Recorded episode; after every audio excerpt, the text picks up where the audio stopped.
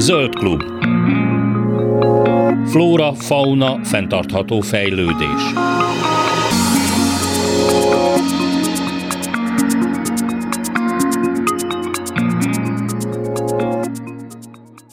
Kellemes délutánt kívánok, Laj Viktoriát hallják. Sok szeretettel köszöntöm ismét a stúdióban Nyakas Gábort, kutyatrénert. Köszönöm szépen, hogy ismét bejöttél hozzánk. Köszönöm, hogy ismét itt lehetek.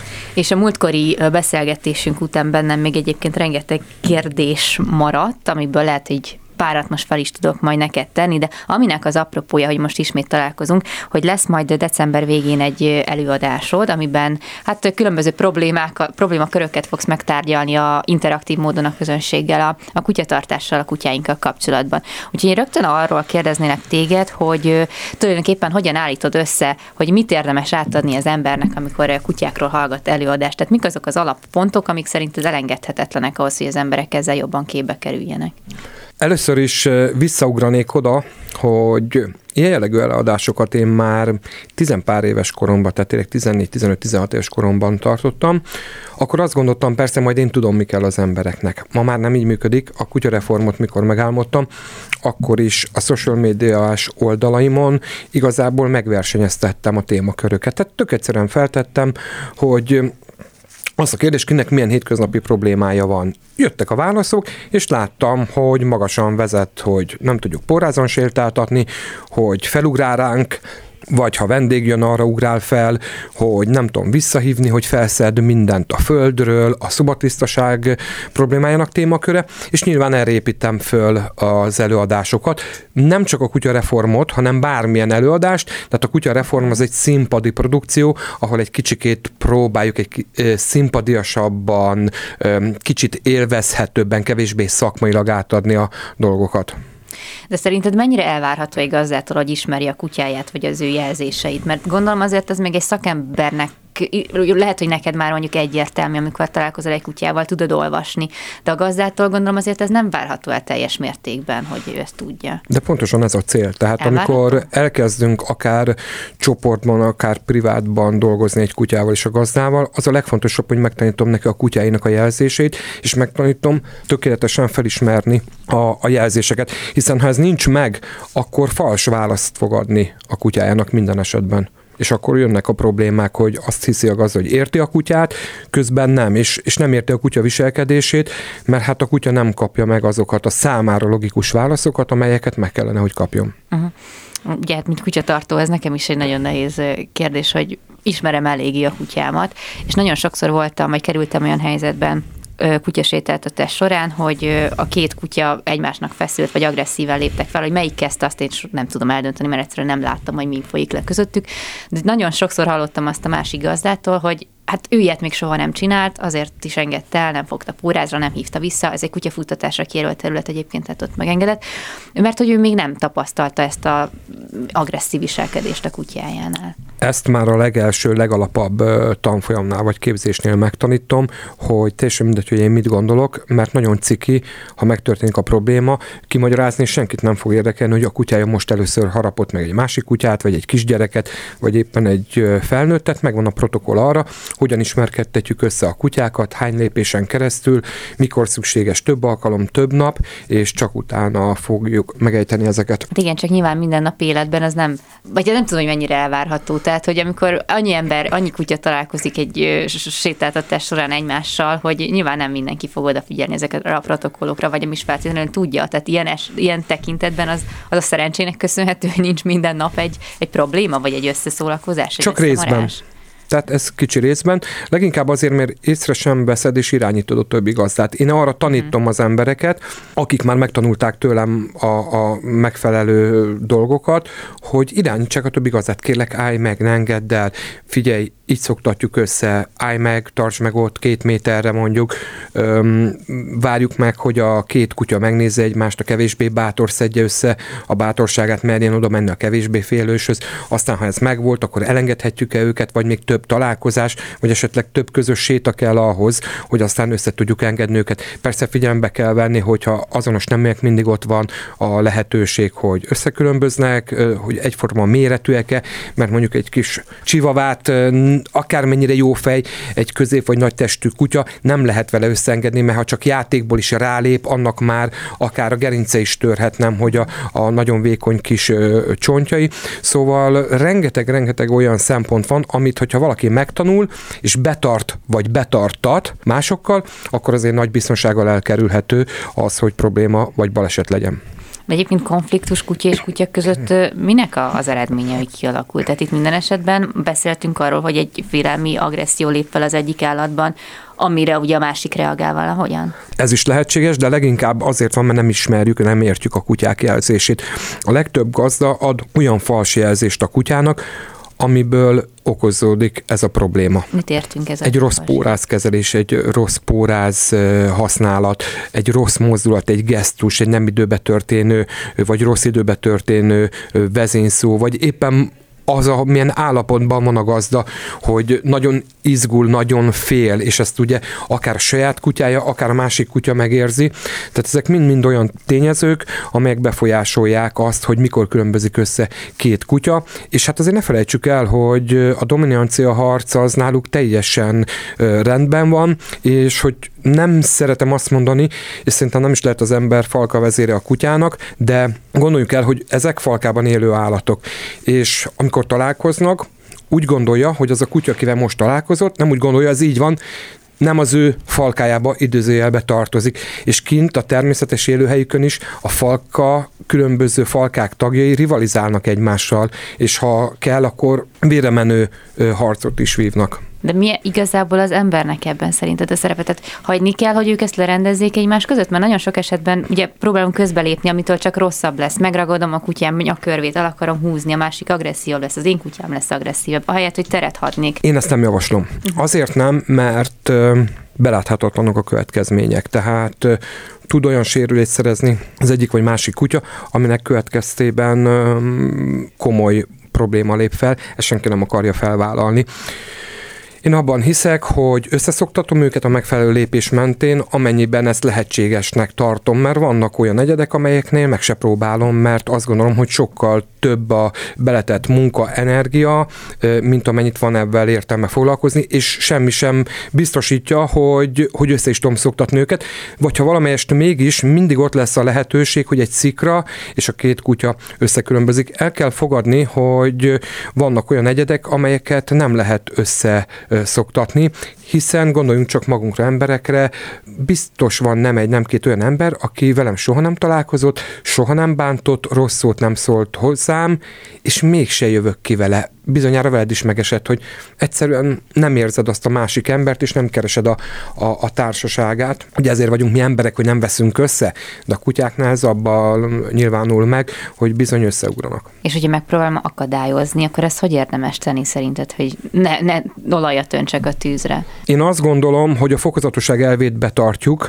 Minden kutyát olyan szinten össze lehet, és én inkább magamról beszélek, össze tudok szoktatni, hogy amíg pórázon vannak, addig tökéletesen kézben tarthatóak legyenek. Uh-huh. Magyarul el tudom érni igen rövid idő alatt azt, hogy ne akarja bántani, támadni a másik kutyát, sőt a másik kutya jelenlétében ne vele foglalkozzon, hanem minden mással, de leginkább velem. És hogyha mindenképpen össze akarjuk szoktatni ezt a két kutyát, akkor nyilvánvalóan én nagyon szeretem a műanyag szájkosarat, uh-huh. amihez hozzászoktatom a kutyát, van amelyik kutyának egy-két hét, van amelyiknek egy-két hónap, vagy akár több is, és utána a közös sétákkal egyre hosszabb órázra engedve őket többször biztosítva a találkozás lehetőségét, egy idő után el fogok oda jutni, hogy pórázról is elmerem engedni őket. Nagyon sok esetben ez gyorsan megvan. Nagyon sok esetben itt ez befejeződik, mert mert pontosan tudják, hogy rajtuk van a szájkosár, és ezért nem mennek össze, mert megértik, hogy úgysem tudnak mit kezdeni egymással. És tudom, hogyha levesszük a szájkosarat róluk, akkor biztosan összekülönböznek. Ezt egyszerűen érezni kell az embernek, nyilván nem minden kutyatartó érzi, ezért kell szakember segítségét kérni, és ezt el kell fogadni, hogy nem fogjuk tudni mindig összeszoktatni. De olyan is van, hogy a két kutya, vagy a több kutya azért nem mer összekülönbözni, mert jelen van a gazda, és olyan szinten van a kézben tarthatóság, vagy magyarul olyan szinten fegyelmezett a kutya a gazda irányába, hogy azért nem megy neki a másik kutyának, vagy nem különbözik vele össze, mert tudja, hogy nem teheti meg, hiszen a gazdája erre nem ad lehetőséget. Említettél egy kulcs momentumot, hogy a kutya mind velem foglalkozom, ne a, a környezettel vagy a körülötte lévő más kutyákkal. De hát azért nyilván mindenkinek ismerős az a helyzet, hogy hiába szólok neki, az Istenért nem fog rám figyelni, és egyszerűen ez baromi frusztráló, mert nem tudom, hogy miért, mert szagot fogott, vagy bármi más, de nem fog visszajönni hozzám. És ezt tapasztaltam nála, az én kutyámnál jobban nevelt állatoknál, és hogy ugyanúgy át tud egy picit így kapcsolni az agya, hogy amikor egyszerűen így megszűnik az, hogy neki van egy gazdája. Emögött mi állhat? Következő van, az ösztön mindig felülírja a tanult viselkedést. Fő probléma az, hogy lehetőséget biztosítunk a kutyának arra, hogy megtehesse, hogy nem fogad szót, vagyis elengedett pórázról.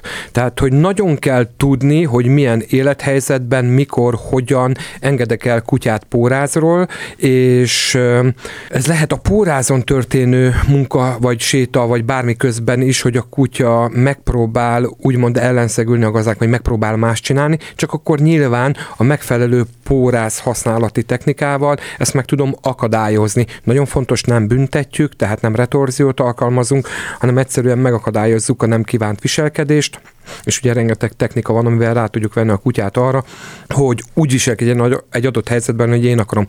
Tehát a legtöbb gazda ott hibázza el, hogy ad a kutyának más lehetőséget is, mint nem szó fogadni. Jelen esetben visszajönni a legtöbb ember a kézgyakorlatot éles helyzetbe akarja tanítani, elengedi a kutyát, és megpróbálja így vagy úgy visszahívni. De ebben az a baj, hogy a kutya dönthet úgy, hogy nem megyek vissza. És ez még önmagában nem is lenne probléma, de semmilyen dolgot nem tett azért a gazda, hogyha ez megtörténik, mégis valamilyen úton módon tudja érvényesíteni az akaratát. Gondolok itt jutalomfalatra, arra, hogy ez egy bekerített területen legyen, ahol nem tud elmenni a kutya, egyszer szólok neki, hogy gyere vissza, nem jön vissza, ugye nem ismétlem a vezényszót, nem azért, mert ezt tanítja a legtöbb szakirodalom, hanem azért, hogy a kutya ne tanulja meg, hogy nem vagyok képes elsőre visszahívni. És nyilvánvalóan ugye éhesen viszem ki, tudja, hogy van nála nálam jutalomfalat, és ha nem jön vissza, gyere ide, vezényszóra, nem jön a kutya, akkor kivárom azt, amíg magától visszajön, és egyszerűen azt jutalmazom meg. Itt van egy nagyon fontos történet, a legtöbb gazda ilyenkor megköti a kutyát. Most direkt nem mondom el, hogy milyenkor a helyes cselekedet, mert ez ebben a rádióműsorban nem férne bele, de annyit elmondhatok, hogyha végre vissza tudja valaki hívni a kutyáját, semmi esetre sem szabad adnak következnie, hogy leszidom és megkötöm. Akkor itt nagyon sokan el, elbuktunk. Itt 99% elvérzik a gazdáknak, de hát nyilvánvalóan ezt meg fogom mutatni uh-huh. bárkinek, ugye különböző platformjaimon én erről rendszeresen nyilatkozok, videó minden formában, hogy hogyan kell ezt megoldani, de itt az alapgondolat az, hogy nem hagyom hibázni a kutyát, úgy alakítom ki az egész szitut, hogy ne tudjon hibázni. És ha már megtanulta ezt a hibás viselkedést, az egy kemény munka onnantól kezdve, gondolom oda már viszont kell a tréner is, hogy segítsen. Nem feltétlenül, mert én például nagyon sokáig nem hittem abba, hogy online lehet kutyát képezni, de ugye az elmúlt 32-3 évben nagyon sok ügyfelem van a világ számos pontjáról. Rengetegen vannak például Skandináviában, Németországban, vagy akár Ausztrália, Új-Zéland, ami igazán messze van, és ők nekik nem tudok csak online segíteni, és át tudom adni úgyis a, az ismereteket. Egy történet van, nagyon pontosan be kell tartani a lépéseket, és nyilván nekem valamilyen szinten meg kell ismernem azokat a kutyákat, hát általában ezt úgy szoktam megtenni, hogy kérek videót róluk, hogy én lássam a saját szememmel a szitut, mert a legtöbb esetben a gazda nem jól értelmezi, uh-huh. ugye visszakanyarodva a beszélgetésünk elejére, a kutyája viselkedését, és ezért nem tudja megoldani az adott problémát. Szóval Pavlov csinált egy kísérletet, amikor megnyomta a csengőt és adott a kutyának ételt, és megfigyelte, hogy bizonyos számú gyakorlás után a kutyának a csengő hangjára megindul a nyára, tehát egy megfelelő kulcsingert tudott kialakítani. Na most, amiről nagyon sokan nem tudnak, hogy ezt a kísérletet meg is fordította, vagyis nyomta a csengőt és nem adott a kutyának ételt. Körülbelül ugyanannyi idő után megtanulta a kutya, hogy nem jön az étel, vagyis nem indult meg a nyálzása. Ez a bizonyíték arra, vagy ez a bizonyíték arra, hogyha valamit megtanítok a kutyának, az én néző vagy a környezetem néző szempontjából nem jól, azt utána át tudom kondicionálni, tehát meg tudom megfelelő tréninggel változtatni az adott viselkedést. Hogy ez milyen sok idő, milyen hosszan tart, ez nem csak attól függ, hogy mennyire vagy ügyes, ügyes gazdi, vagy kitartó, vagy mennyire jó a tréner, akihez mész, hanem hogy a kutyának a karakter, a személyisége, a habitusa milyen. Mert ugye, ahogy fejlődik a kutya, vannak amelyek ugye a tréningnek köszönhetően egyre jobban tudnak fejlődni, egyre gyorsabban, és vannak olyanok, amelyik a kor előrehaltával kevésbé gyorsan tudnak fejlődni, tehát mondjuk megtanulta az általunk nem kívánt dolgot gyorsan, eltelt egy-két év, most már igazán zavar minket, uh-huh.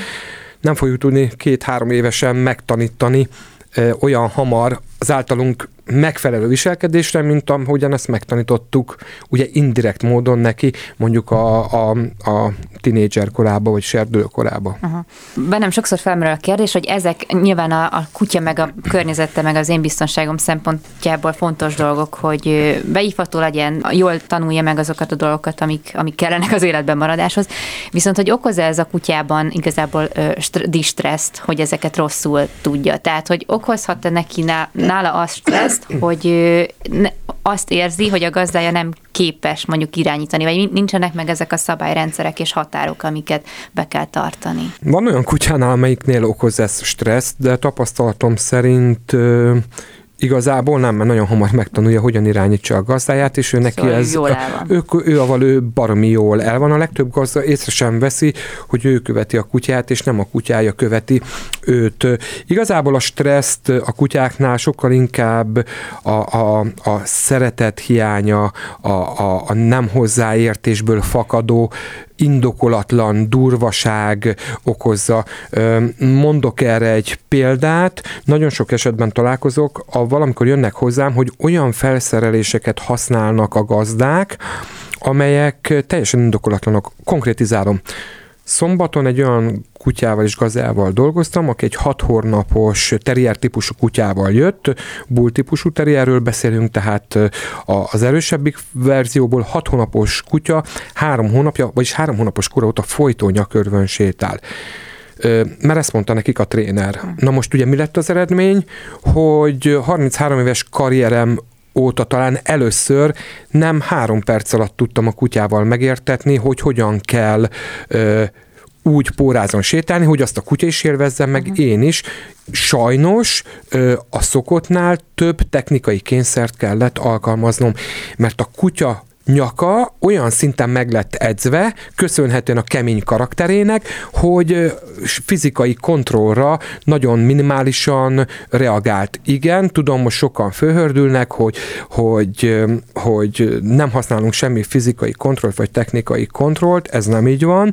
Nem arra kell gondolni, hogy elkezdtem rángatni a kutyát a pórázon, természetesen vele is először célkövetéses módszerrel, jutalomfalat segítségével megértettem, hogy nagyon jó dolog rám figyelni mellett szerettem jönni, de Gondoljunk már bele, ez nem életszerű, ez a kutya egy tömbházban lakik, akit nap mint nap le kell vinni sétálni legalább háromszor. Nem megoldható az, hogy hónapokon keresztül csak a jutalomfalattal építem abszolút pozitívan a, a tréninget. Sajnos a körülményeket figyelembe véve ennek a kutyának meg kellett tanulnia, hogy hogy egyszerűen tudja a gazda kézben tartani.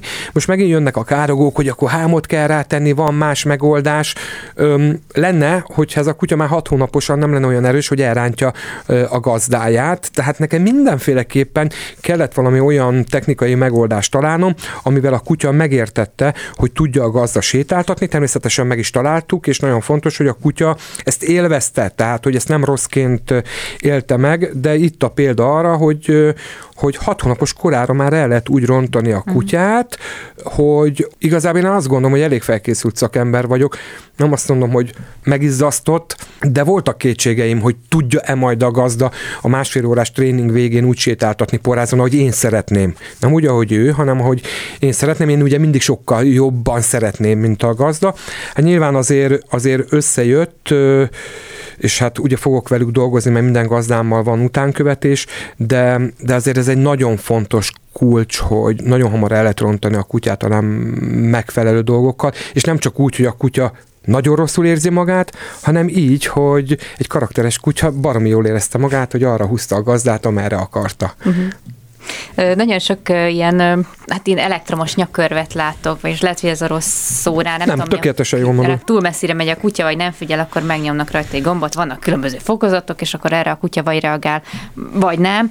Nekem ez nem volt feltétlenül szimpatikus, de mint szakember mit gondolsz ezekről a módszerekről? Ez baromi jó, mert az előadásaimban rendszerint előveszem. Amikor nagy Isten lebénul az arcod, egy végtagod, Mit használnak az orvosok? Megáll a szíved. Elektromos impulzust? Okés. Tehát, ha valakinek sok pénze van, azt lehet jóra használni. Lehet adományozni, iskolákat építeni, orvosi központokat, kórházakat építeni, és lehet rosszra is használni. Az elektromos nyakörvet, a szöges nyakörvet, a folytópórázt lehet jóra, jól használni, és lehet rosszul. Most az a kérdés, hogy ezt ki tudja. Az elektromos nyakörvet ma Magyarországon nagyon kevesen tudják jól használni, és ugyanakkor ne felejtsük el, hogy Amerikában 10 kutya iskolából 9-be elmész, a kitkerbe, tehát a kezdő csomagba, tehát ott nevesítsük, ugye lehet nevesíteni, elmondhatom, mennyibe kerül jó, Amerikában alsó hangon, ha elmész egy kezdő basic tréningre a kutyáddal, 900 dollár nagy átlagba államtól függően, és van, ahol benne van a, a, a kezdőcsomagban, hogy kapod a pórász a nyakörvet, az elektromos nyakörvet, van, ahol nincs, az pluszban meg kell venni, de 10 iskolában 9 használja az elektromos nyakörvet. Megkérdezem, hogy miért? Tehát ha ennyire rossz, akkor miért? Ott van kultúrája, ott tudják használni, ott megtanítják az embereknek, és egy csodaszer, ha jól tudod használni, mert ugye mindenki azt gondolja, hogy ez megrázza a kutyát. Kérem szépen, ez tud hangot adni, ez tud rezegni, tehát nem feltétlenül kell az elektromos impulzusos részét használni. És most mondok egy megdöbbentőt a kedves hallgatóknak. Én azt gondolom, hogy ma Magyarországon az egyik legjobban tudom használni az elektromos nyakörvet. Nem véletlen tartok ezekről szemináriumokat, bár Magyarországon nem is tudom, mikor tartottam utoljára, de tényleg Ausztráliától Új-Zélandig mindenhova hívnak én csak pozitív dolgokra használom például az elektromost. Tehát arra, hogy a kutyát megfelelő ingerölti állapotra hozzam.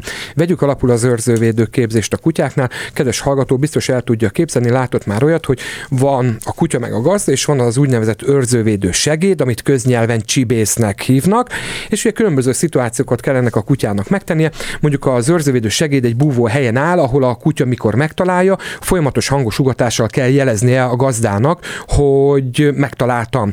Na most ugye bizonyos őrzővédő sportok esetén ez követelmény, és amikor egy kutya túl koncentrált, vagy éppen nincs elég megfelelő ingerőt állapotban, akkor egy nagyon pici impulzussal, vagy nagyon pici több impulzussal, ami nem fáj neki, fel tudom hozni arra az ingerületi állapotra, amire szeretném. És akkor most mondom a kedves hallgatóknak, hogy ha valaki azt gondolja, hogy például az őrzővédő során arra használják a profi kiképzők az elektromos nyakörvet, hogy amikor a kutya nem ereszt, akkor jó megrázatják, elmondom, hogy azok a típusú kutyák, amelyek már a szintre eljutnak, azok nem, hogy ereszteni fogják az őrzővédő során az elektromos impulzus hatására akart, hanem még jobban fogják fogni, és egy igazán jó kutya nem fogja ereszteni, akármilyen kemény impulzust adok neki, és ezeket a kutyákat mi már megtanítjuk három-négy hónapos korukba, játékosan, mondjuk két labdával, hogy eresszen, vagy a labdát oda a jutalomfalatért. Tehát ezek a kutyák mire oda jutnak, pontosan tudják, hogy mi az, hogy erezd, vagy állj meg, vagy hogy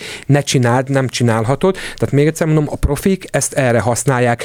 Senkinek nem javaslom, hogy vegyen és használjon, leginkább azért nem, mert mint oly sok mindennél Magyarországon nagyon sok a gagyi belőle, kevés jó márkát lehet kapni, ami megbízható. Mit jelent a megbízható, hogy minden egyes alkalommal az úgy fog működni, akkor a impulzust fog adni, amekkorát kell, és minden esetben menjen szakemberhez, és az a szakember nagyon jól járja körbe, és nagyon komoly referenciát kérjen tőle, mert sokan azt állítják, hogy értenek hozzá, de én tudom, hogy nem, és ezzel nem szeretnék megbántani senkit, kevés szakember érte ehhez. Most hírek következnek, aztán folytatjuk a beszélgetést Nyakas Gábor kutya kiképzővel. Zöld klub. Flóra, fauna, fenntartható fejlődés. Jó napot kívánok, továbbra is Laj Viktoriát hallják, és folytatjuk a beszélgetésünket Nyakas Gábor kutya kiképzővel. Ki is derült a bull típusú kutya példájából, hogy a trénertől kapták azt az információt, ami végül rossz tendenciákhoz vezetett, és innentől kezdve felmerül a kérdés, hogy akkor mégis mi alapján, tehát hogy mi számít mondjuk egy laikusnak jó referenciának egy, egy, egy adott kutya trénerről? Mi alapján Elmondom, én, én, én magamról tudok beszélni, pont azért, hogy senkit ne bántsak meg akaratomon kívül, tehát hogyha valaki oda jön hozzám, hogy van van egy bultípusú kutyám, és egyébként, amit én említettem, bultípusú kutyát nem ebben oldottam meg, mert hat hónapos, tehát annál ezt semmi esetre sem tudom elfogadni, hogy használjuk. Főleg úgy, hogy nincs hozzászoktatva, mert azért ezt tudni kell, hogy ehhez kőkeményen hozzá kell szoktatni a kutyát, és a nyakörvet hordatni kell vele. Szóval visszatérve, ha van egy ilyen problémás kutyád, és azt mondod, hogy ez a gond, én azt mondom, figyelj, gyere el, megnézem teljesen ingyen, megnézve a kutyát azt mondom, hogy figyelj, mindent latba véve. Idő, energia, és a legfontosabb a kutya szempontja, használjunk elektromos kiképző nyakörvet nála, mert ez lesz a leghumánusabb. Bármilyen is értetlen, ez lesz a leghumánusabb. És a referencia, hogy mutatok nem egy, nem két olyan kutyát neked, aminél ez már működik. Mert azt mondom, hogy figyelj, akkor a következő alkalommal amikor eljössz hozzám, akkor hozok gazdákat, vagy eljössz a csoportos foglalkozásomra, és ott uh, tudsz konzultálni azokkal a gazdák, akik hasonló cipőben jártak, és el tudják mondani, hogy milyen folyamaton mentek keresztül, és meg tudod nézni a kutyájukat, hogy most hogyan uh, működnek. Szerintem ez a legjobb. N- nem tudok más opciót elképzelni. És ezek után, amikor megkaptad a megfelelő mennyiségű pozitív információt, ezek után mondod, és mondok mindenkinek, hogy csak ezek után mondja azt, hogy oké, okay, belevágok. Ö, nem lehet egy-két nap alatt, és sajnos nem lehet egy ilyen problémát egy-két hét alatt megoldani.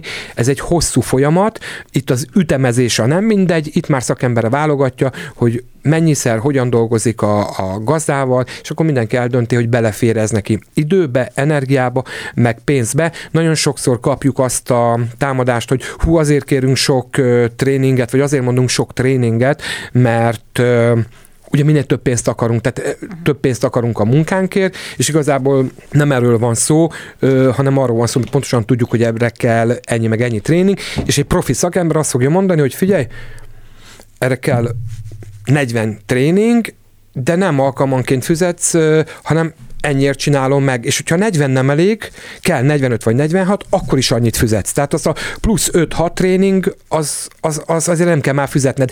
Így tudod azt levérni, hogy az a kiképző ért hozzá, hiszen megmutatta a referenciáit, és nem arra utazik, hogy minél több pénzt vegyen el tőled. Ilyen problémás eseteknél minden esetben az egyéni kiképzést ajánlod, mert lehet, hogy sokan mennek rögtön kutyaiskolába, hogy ott oldják meg egy tanfolyamon. Ez kutyája szituációja válogatja. Először mindig a gazdával külön dolgozok, és amikor úgy látom, akkor természetesen beteszem csoportba a kutyát és a gazdát, mert valamikor a kutyának van rá szüksége, valamikor a gazdának van rá szüksége, van úgyhogy mindkettőnek. Soha nincs két egyforma kutya és gazda, én mindig azt mondom, hogy mindig az adott kutyára és gazdára szabom a, a technikát, illetve az egész stratégiát, ahogy én fölépítem a tanítást. Egy dolog fog minden esetben ugyanolyan lenni, hogy a gazdát tanítom. Tehát, hogy mindent megtanítok a gazdának, hiszen ha ő tudja, hogy mikor, mit, hogyan kell reagálni, akkor nem fog probléma lenni semmilyen élethelyzetben, nem fog kétségbe esni, és mindenkinek ez a célja, hogy ő megtanuljon irányítani. Tehát autót vezetni is addig vezetünk oktatóval, amíg úgy nem gondoljuk, vagy az oktató úgy nem gondolja, hogy képesek vagyunk, levizsgázunk, és mondjuk nem él egyszer, hogy ott ül az oktató egész életben, vagy valaki mellettünk, és ugyanaz a helyzet a mi esetünkben is. Azért frusztráló lehet szakemberként menni bármelyik kutyasétát, vagy kutya játszótérre, vagy futtatóba, és látni, hogy esetleg, hogy milyen rossz technikákat alkalmaznak az emberek, így általában egyébként inkább azt látod, hogy nem annyira van meg, vagy javul valamelyest a helyzet? Én azt gondolom, hogy javul a helyzet valamelyest. Itt inkább azon, hogy akik nem jó alkalmaznak. Én azt gondolom, hogy azért a retorikába és a meggyőzés technikába azért van elég jó rutinom, nagyon nehezen tudom megindítani, hogy befogadó legyen a gazda. Tehát baromi nehéz neki úgy tálalni, hogy amit éppen csinálsz, az káros neked, a kutyádnak, a környezetednek, hogy ne támadás legyen. Tehát Bocsátot kérek mindenkit, de ebben nagyon magyarok vagyunk. Tehát, hogy mi mindenhez is értünk, a 10 millió szakértő országa vagyunk, és amikor valakinek megpróbálsz segíteni, egészen biztos számíthatsz arra, hogy nagy százalékban támadást fogsz viszont kapni, ezért én nagyon óvatosan bánok ezekben a helyzetekben a gazdákkal, de én azért komoly javulást látok, és nyilván az én esetemben más, mert ha ismernek, sokkal könnyebb, ha nem ismernek, akkor ugye azonnal egy-két mondat után látják, érzik, hogy szakértő vagyok, és hogy segíteni akarok. A legtöbb esetben azért tőlem elfogadják, de számtalan esetben szokták édesanyámat emlegetni, pedig abszolút jó indulatúan akarok segíteni. Most az életben is bizonyítja, hogy azért sokszor utána egy-két héttel, egy-két hónappal, vagy akár egy-két évvel hallom, hogy az a kutya galibát csinált, hm. komoly galibát, akinek a gazdának a figyelmét felhívtam arra, hogy lehet, hogy ez így nem jó. És persze volt csomószor olyan, hogy utána jöttek hozzám. Az mindenképpen pozitív. Meg hát gondolom az előadásaid is elég ö, nagy számú közönséget, vagy széles közönséget vonzanak be általában. Hát igen, most ö, idén legutóbb ugye Fehérváron, ott kimaxoltuk a Sóstó arénát, az 550 fő volt, és a, az utolsó nagy, az talán itt a, a, a járvány előtti időszakban az Erkel színházas volt, hát ezeknek pontosan az a lényeg, hogy edukáljon, felnyisse az emberek szemét, hogy milyen szinten lehet ezt űzni, hogy hogy azért van, aki jobban ért mindig a kutyámhoz, mint én magam, tehát itt nem csak arra gondolok, hogy kutya kiképző, azért lehet, hogy a kutya kozmetikus tudja a dolgát, lehet, hogy az átorvos tudja a dolgát, lehet, hogy a kutya panziós kutya napközis, vagy a kutyasétáltató tudja a dolgát. Másképp mondom, nagy valószínűséggel sokkal jobban tudja a dolgát, mint bármely gazdi tehát általános hétköznapi gazdi. El kell kezdenünk megbízni ezekben a szakemberekben, de ezt úgy fogjuk tudni megtenni, hogy meg lesz az az alaptudásunk, ami alapján el tudjuk dönteni, hogy az adott állatorvos, kutyakozmetikus, kutyakiképző, kutyanapközis vagy kutyasétáltató mennyire ért a dolgához, hiszen látni fogjuk az első percben, ahogy hozzányúl, ahogy megérinti, ahogy megszólítja a kutyánkat. Nagyon szépen köszönöm Nyakas Gábor kutyatrénernek, hogy bejött hozzánk, és mindezeket elmondta. Köszönöm. Nagyon köszönöm, hogy itt lehettem.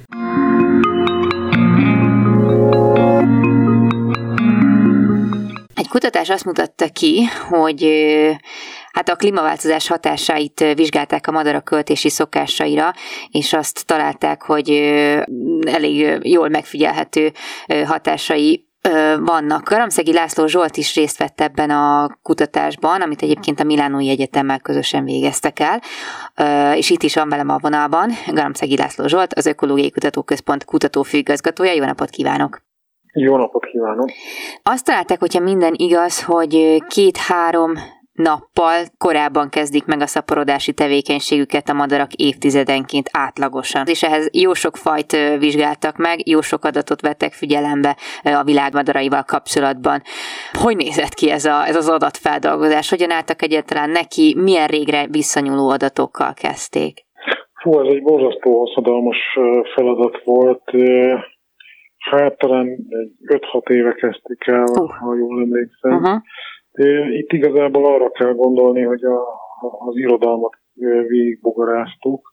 Ugye nagyon sok tudományos labban ezek közlésre kerülnek, hogy kvázi, hogy minden egyes faj, különböző populációban mi az, amit a kutatók kollégák tapasztalnak, tehát az, hogy ugye ez egy elég látványos jelenség, tehát az, hogy, hogy a, a, a klímaváltozás ugye a tavaszok korábbra helyeződnek, ez ugye az egész táplálékláncon végiggyűrözik, tehát az, hogy a, a növényzet korábban ébred, ehhez alkalmazkodnak a növényeket fogyasztó állatok, és rá a további fogyasztók, ez, ez mind magával vonja azt, hogy, hogy a madarak is, tehát mind fogyasztók ehhez alkalmazkodnak. Tehát ez egy köztudott jelenség, tehát, és nagyon sokan ezt vizsgálják, hogy, tehát ahol sok éves adatsor rendelkezésre áll, gyakorlatilag van egy törekvés arra, hogy ezeket a szakfolyinatokban publikálják a kollégák.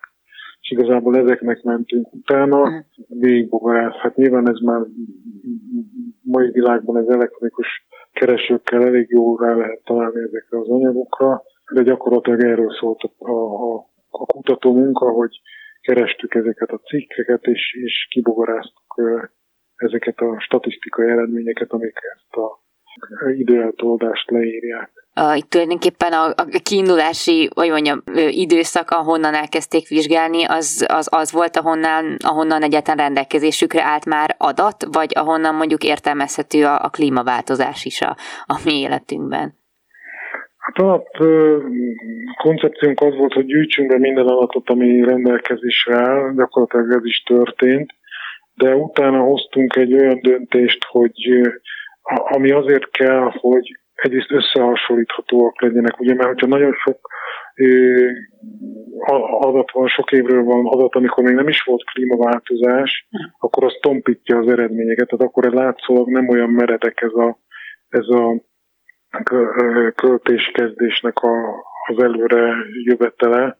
Tehát nagyon fontos volt, hogy gyakorlatilag elvágtuk ott, hogy ha jól emlékszem, 40 évre visszamenőleg mhm. mentünk vissza, amikor ténylegesen az utóbbi években történik ez a klímaváltozás, ott várjuk a legdrasztikusabb hatásokat. Uh-huh. Tehát itt az idősorokat így, így elvágtuk, hogy pont ezért, hogy a nagyon korai adatok ne, ne torzítsák az eredményeket. Aha. Itt majdnem 700 madárfaj költési adatait elemezték, és hát ugye azt találták, hogy azért nem mindenki ugyanúgy reagálja le ezeket a folyamatokat, nagyon sok minden állhat a mögött, hogy hogyan tudnak alkalmazkodni a klímaváltozáshoz ezek, a, ezek az élőlények. Hogyan lehetne őket felbontani, vagy ki, mi alapján mondhatjuk azt, hogy valaki jobban alkalmazkodik, rosszabbul, vagy és egyebek? Hát igen, itt nagyon fontos az, hogy a, az elején kiemelt, hogy átlagban ennyi a, a változás, az minden számsorra lehet átlagot mondani, de itt a lényeg az, hogy itt azért borzasztó nagy különbségek vannak fajok között, sőt még ugyanazon fajon különböző populációk között is uh-huh. vannak különbségek. Mi igazából a fajok közötti különbségeket vizsgáltuk. Ugye azért nem, nem minden faj tud ugyanúgy reagálni, hát ez különböző kényszerekből fakad meg, minden fajnak megvan az életritmusa, életmenete. É, tehát például ami, ami nagyon látványos volt, hogy azok a fajok, amelyek vándorolnak, meg azok, amelyek itthon, tehát Európában töltik a telet, azok teljesen máshogy alkalmazkodnak. Konkrétan a, a, a rezidens fajok, tehát akik nem, nem vándorolnak, hanem a költőterületeken, vagy annak közelébe költik a telet is. Ugye ők azonnal látják, meg érzékelik a, a, a környezeti változásosokat, tehát sokkal finomabban tudnak alkalmazkodni, és ezért náluk sokkal ö, jobb az alkalmazkodó képesség, tehát sokkal meredekebb ez a, ez a kapcsolat, tehát náluk az átlagnál akár még több napot is tolódhat a költéskezdés igazából az, hogy náluk tőlő, tolódik ez a költéskezdés, ez tulajdonképpen az ő életükben mit befolyásol? Tehát, hogy ennek van akár negatív, akár pozitív hatása, hogy ez náluk eltolódik? Hát mindenképpen ez már egy válasz valamire, tehát azért mhm. csinálják, hogy valami hasznuk legyen, és konkrétan erre is megy ki a játék, mert aki tud alkalmazkodni, kvázi a változó környezet, a gyorsan változó környezethez tudja igazítani az ő költését mondjuk, az azért történik, mert mondjuk akkor van a legtöbb táplálék, amikor nekik arra szükségük van, tehát konkrétan mondjuk a fiókák etetéséhez nagyon fontos, hogy milyen a, a környezet táplálékellátása. Tehát ez nem jó, ha nagyon túl korán van, de az sem jó, ha mhm. túl késő, tehát pont el kell találni, hogy, hogy mikor van a, legoptimálisabb időszak, és úgy kell időzíteni a, a költést. És aki ezt meg tudja lépni, annak nyilván ez a nyeressége, hogy, hogy akkor így, így több fiókát és jobb kondícióban lévő fiókát tud kireptetni, akik majd nagyobb valószínűséggel jönnek vissza a jövőre, tehát terjesztik el a, a szülőknek a gényeit. Uh-huh, uh-huh. És velük háttér, vagy hát hátrányban vannak a, a vándormadarak, ahogy mondtam, mert hát nyilván nem olvasták a hírekben, hogy mikor kezdett el tavaszodni a fészkelőhelyükön, de hogy gondolom akkor itt majd az evolúció fogja ezt valahogy megoldani, vagy hát szelekciósan fog ez eldönt, vagy megváltozni, hogy ők is egyre korábbra hozzák ezeket a költési, vagy hát a vissza indulási napjaikat, vagy szakaszaikat, de hát gondolom azért ez egy jóval lassabb folyamat. Pontosan mint... erről van szó, hmm. nagyon, nagyon jól látja, hogy, hogy így történik, tehát ők nem látják, mikor indulnak, ugye akkor ugye a napszakok állásából az, amikor a coachinger, az fogja megszabni, hogy, hogy mikor indulnak. Itt nyilván találkoznak bizonyos feltételekkel, amikor ideérnek, és ugye az fog előnybe kerülni, aki korábban érkezik, tehát jól alkalmazkodik a változó környezethez, ő lesz a sikeresebb, tehát a korábban indulás gényei fognak elterjedni, hm. és ez, ez az, ami tehát beindul egy szelekciós folyamat, és ezért lassabb a, a vándormadaraknál. Tehát náluk is megvan, nagyon sok fajnál meg lehet ezt már figyelni, de átlagban ez a költés kezdésnek az előrehozatal az, az átlagban kevesebb, mint a, a rezidens madaraknál. Uh-huh. És egy, egyébként megmutatkozik mondjuk a költési sikerességükben is, vagy sikerükben ezeknek a vándormadaraknak, hogy kevesebb fészekajlat tudnak felnevelni, mondjuk a kevesebb élelem miatt? Hát, hogyha ha arról van szó, akkor igen, tehát ha el, eltalálják a helyes érkezést, Aha. akkor akkor, akkor, akkor azok a madarak továbbra is sikeresen fognak költeni. Itt akkor van gond, hogyha maga az egész populáció nem tud alkalmazkodni, mert akkor bizony egyre a szuboptimálisabb környezeti feltételekkel mellett költenek, és ez akár elvezethet az a populáció romlásához is, ahol minden egyet kevesebb utódszámmal, vagy rosszabb minőségű utódok, fiókákkal teljesít. Mindig kérdés az, hogy amikor az ember, vagy hát amikor a kutatók ö, megtalálják ezeket az eredményeket, és a nyilvánosságra hozzák, hogy, hogy ezeknek az infoknak a, te, a fényében mit, mit lehet tenni ezekért a populációkért, vagy fajokért, mert hogy azért lehet, hogy beúrik az embernek egy ilyen elképzelés, hogy hát majd az evolúció úgyis megoldja ezt az egészet, hogyha bizonyos kapcsolatok felbomlanak, akkor majd kialakulnak új rendszerek, és minden megy, mint hogyha mi sem történt volna. Hát lehet, hogy így lesz, de hogy valószínűleg azért ezzel az elképzeléssel vannak problémák. Uh-huh. Hát itt az, az a fontos, hogy ezek olyan finom válaszreakciók, amiket akkor lát, tehát látunk anélkül, hogy a, a populáció fennmaradása sérülne. Tehát így gyakorlatilag követni tudjuk azokat a fajokat vagy populációkat, amiben megvan ez, a, ez az alkalmazkodási képesség. Azért nem biztos, hogy itt van azért sok tényező, amit uh-huh. egyébként mi nem is tudtunk vizsgálni, de az csak egy, egy látványos reakció, hogy korábbra helyeződik a, a költéskezdés, de azért itt sok minden fölborul, tehát nem az van, hogy a természetben minden, a tápláléklánc minden eleme akkor mondjuk három nappal korábban uh-huh. helyezi a, az ő szaporodását tíz évenként, tehát ez, ez borzasztó gyorsan történik, és itt sok évmilliók alatt stabilizálódó ökológiai kapcsolatok félrecsúsznak. Tehát itt, itt, itt sokkal inkább ez egy probléma, amit vizsgálni kell, és rámutatunk arra, hogy a különböző fajoknak más képességei vannak erre. Vannak, akik rugalmasabban tudják ezt, és gyorsabban tudnak alkalmazkodni, vannak, akik kevésbé. Tehát, hogy ez, ez a stabilizálódott ökológiai kapcsolatokat hogyan befolyásolja, ez, ez további kérdéseket fel, és további vizsgálatokat kíván. Uh-huh. De például mi az, amire még keresnék a választ, de például ebben a vizsgálatban nem, nem tértek ki rá, vagy nem volt alkalom lehetőség? Hát szerintem pont ez lenne a fontos, hogy más élőlény közösségekben is történjék hasonló szintű vizsgálat, uh-huh. tehát növényeknél, rovarok aktivitásával is, és ezeket az eredményeket mondjuk hasonlítsuk össze. Uh-huh.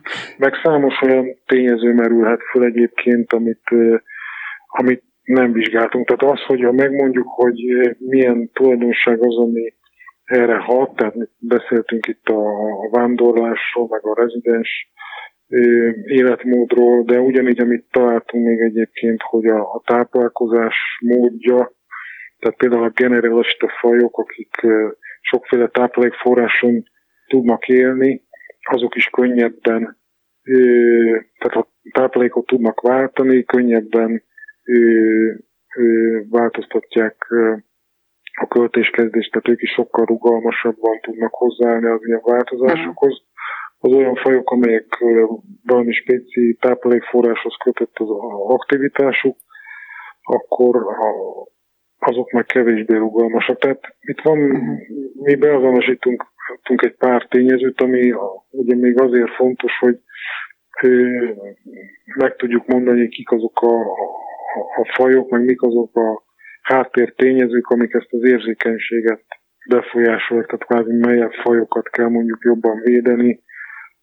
Ha van olyan faj mondjuk, ami, ami nem tud alkalmazkodni valamilyen kényszer miatt, akkor, akkor azokat esetleg jobban lehet védeni, vagy, vagy koncentráltan lehet velük foglalkozni. Uh-huh. Tehát előttünk áll még sok ilyen tényezőnek a, a beazonosítása, hogy, hogy, hogy mi az, ami ezt a flexibilitást így, így, így biztosítja ezeknek a, a madaraknak. Mondjuk bizonyos ragadozó madarakat, akik mondjuk nem tudnak olyan jól alkalmazkodni, hogy hogyan lehet még, tehát hogyan lehet hogy egyetem védeni őket, tehát hogy olyan élőhelyek, tehát hogy nem tudjuk kizárni a többi vagy a rezidens madarakat arról az élőhelyről, ahova mondjuk megérkezhet egy vándorragadozó madár mondjuk, hogy milyen lehetőségek vannak erre vajon? Hát itt nagyobb szintű védelem, tehát mi konkrétan élőhelyek védelmére, sőt az élő, élő közösségek biodiverzitására, tehát pont ezek a ökológiai kapcsolatok megmaradjanak, ezekre kell szerintem elsősorban uh-huh. figyelni.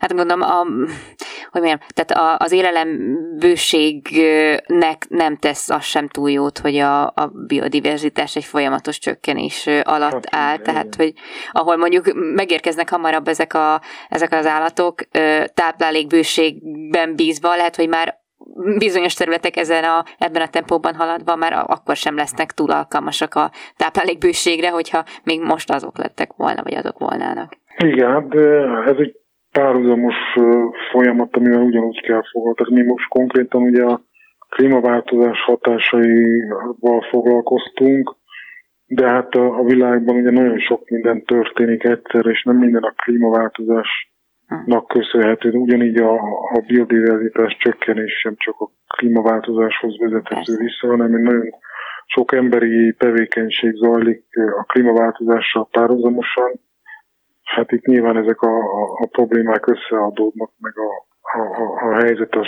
sokkal komplexebb, hogyha más ilyen tényezőket is ö, vizsgálunk. Hmm, igen, igen, igen. Hát nagyon szépen köszönöm, a, hogy mindezeket elmondta. Garamszegi László Zsolt, az Ökológiai Kutatóközpont kutató főigazgatója volt a vendégünk, és köszönöm szépen még egyszer. Én is köszönöm szépen a lehetőséget. Ezzel pedig a műsor végéhez értünk. Köszönöm az egész órás figyelmüket, további kellemes rádióhallgatást kívánok. Laj Viktoriát hallották, viszont hallásra.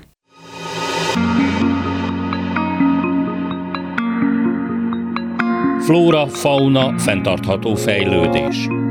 A Zöld Klub adását hallották.